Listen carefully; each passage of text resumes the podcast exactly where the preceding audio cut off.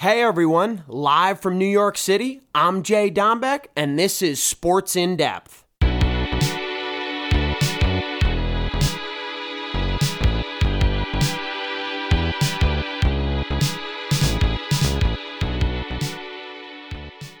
What's up, folks? Sports in Depth, back in action. JD here on hand. Let's start by congratulating the Phoenix Suns, Monty Williams, Chris Paul, Devin Booker, and company. Very proud of this team, sweeping the Denver Nuggets to get to the Western Conference Finals. Do not write Chris Paul off. That is disrespectful. He's one of the game's greats.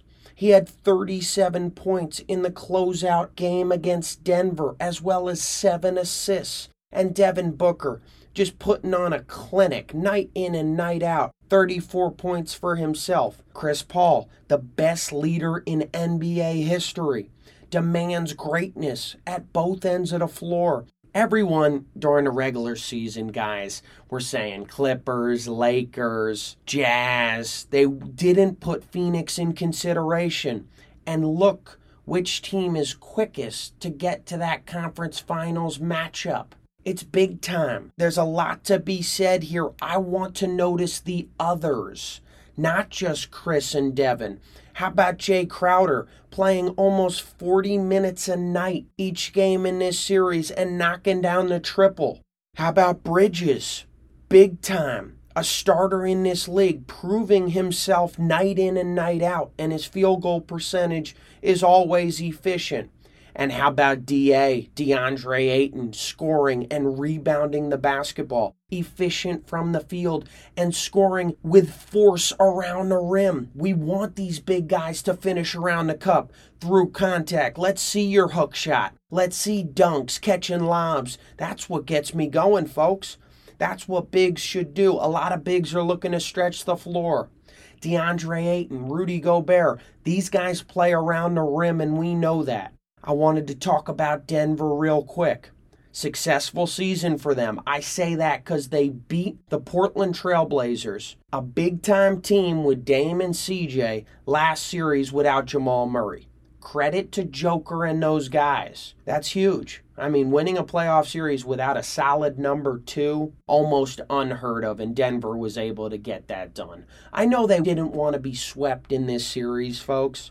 But Phoenix just brings it both ends of the floor. Bench was playing well. Starters, everyone at an all star level, if I'm being particularly honest. I like what I saw each and every game playing defense, but putting up a lot of points. I like how the city of Phoenix, guys, has embraced Chris Paul. They went out to get Chris. They needed a leader, they needed veteran leadership on this team a young group, a team that was red hot in the bubble in Orlando last year, a team that went into this year with momentum, going in the right direction. And are they seeing production? Absolutely. This Phoenix Sun group has a chance of going to the NBA Finals.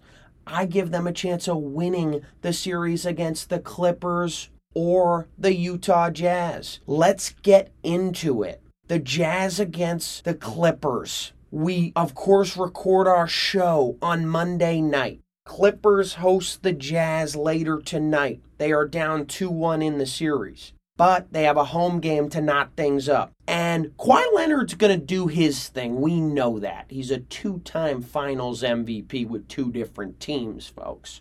The question is is Paul George going to show up each night? He did not show up like I would have expected in game one and two. In game three, he absolutely showed out on Saturday night.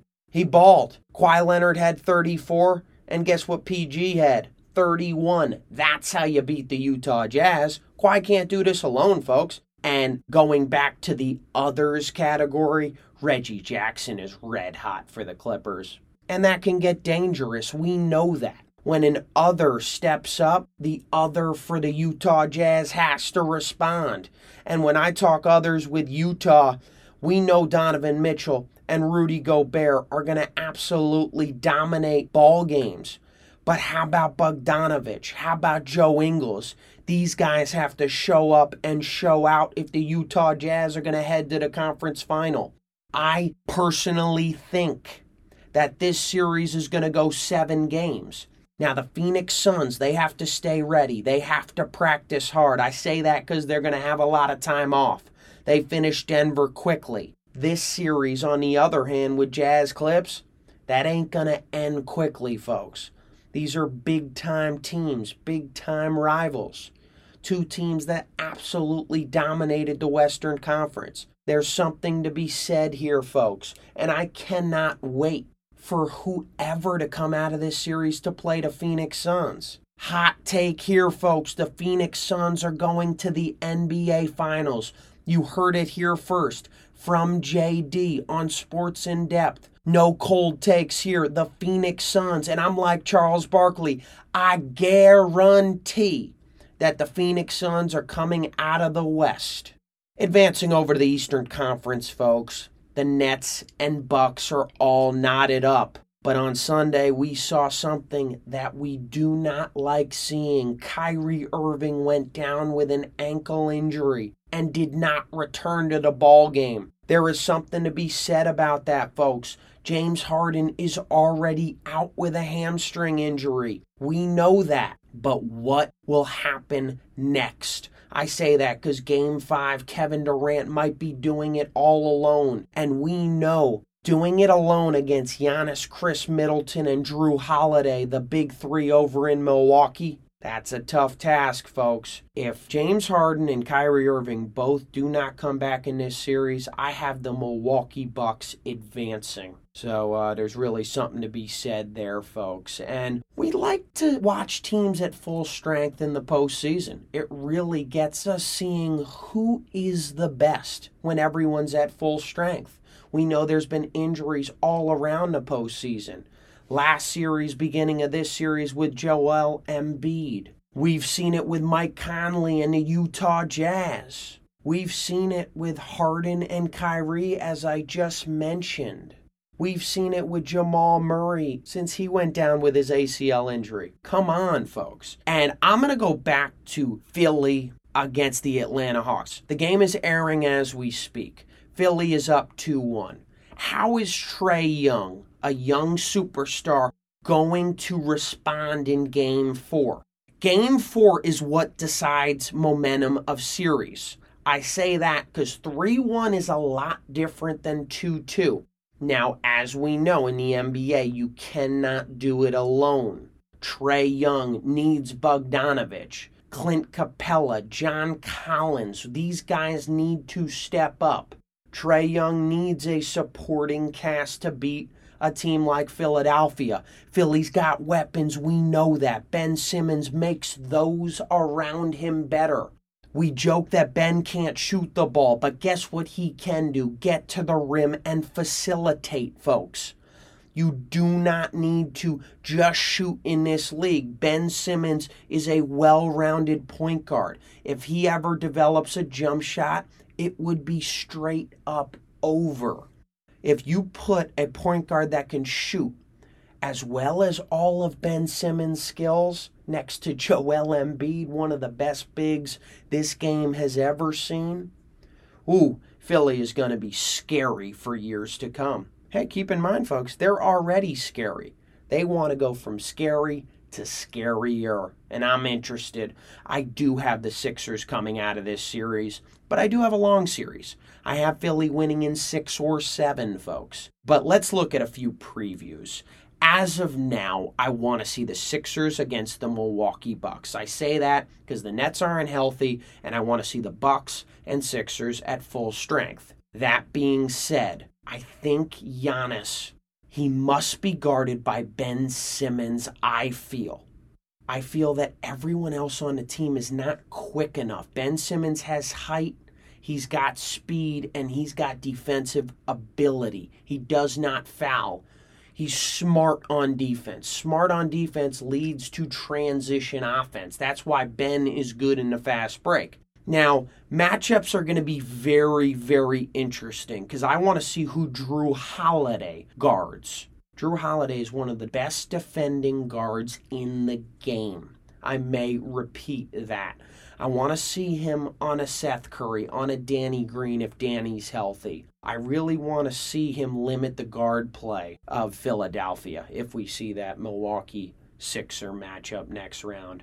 And I think Brook Lopez for Milwaukee, folks, is figuring it out a little bit more. Play a little more inside than outside.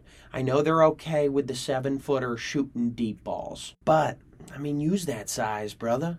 Put back layups, hook shots, dunks inside, catch lobs. Do what a big man should do. In today's game, they're stretching the floor a little much. Shaquille O'Neal don't like it. So, a little preview there, and I want to talk a little preview in the Western Conference, folks. The preview here is if you ask me, I do have the Clippers, I mentioned it last week, coming out of this series. Now, I do have Phoenix beating them, though. Reason being, point guard for Phoenix, Chris Paul, way stronger than the point guard for the Clippers, Reggie Jackson. Now, let's look at guard play. Devin Booker, Paul George. That's somewhat of a wash, right, folks? Now let's look at small forward. Kawhi Leonard against Mikal Bridges. Leonard's got the upper hand there. Now, how about the power forward position? Batum or Jay Crowder? Somewhat of a wash as well, folks. Both can shoot from downtown. And the centers, uh, Zubac against Ayton. Ayton's got the upper hand. So we see the matchups. We see both teams have bigs, both teams have guard play. But Phoenix is able to do something that the Clippers are not. And I'm going to get into it right now, folks. Devin Booker has been more consistent this postseason than Paul George has been.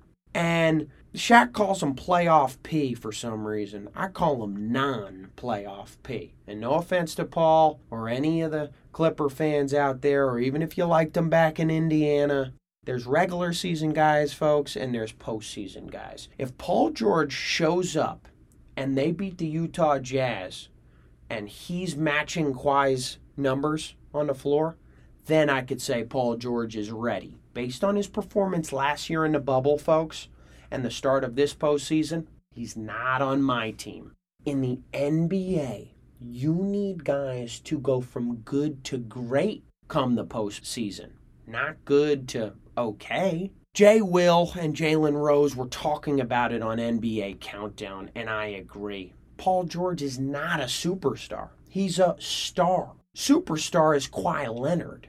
Superstar is when you get to the finals and you win that thing. Paul George, he needs Kawhi to carry the load. If Paul George was a number one option, a superstar, guess what?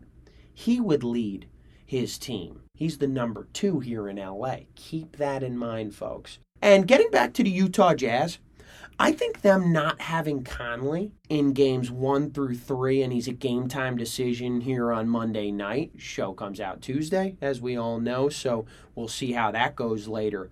But Conley really had a good season. And I like talking about Mike because he can knock down the three. He gets others involved. He's able to take it to the cup and float her in the lane. They're dealing with Donovan.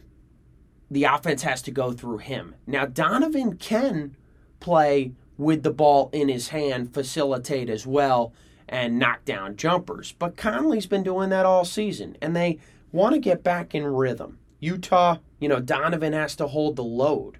You know, him and Joe Ingles in the backcourt with Bogdanovich and Royce O'Neal and Gobert. I don't know. I mean, Joe Ingles is a good player. He gets others involved and can hit the three, streaky from downtown but he doesn't replace Conley. I think Joe Ingles is a good piece off the bench. Conley's a good starter in this league, veteran experience, able to take it to the hole, as I mentioned, and Utah's known for shooting that perimeter jumper.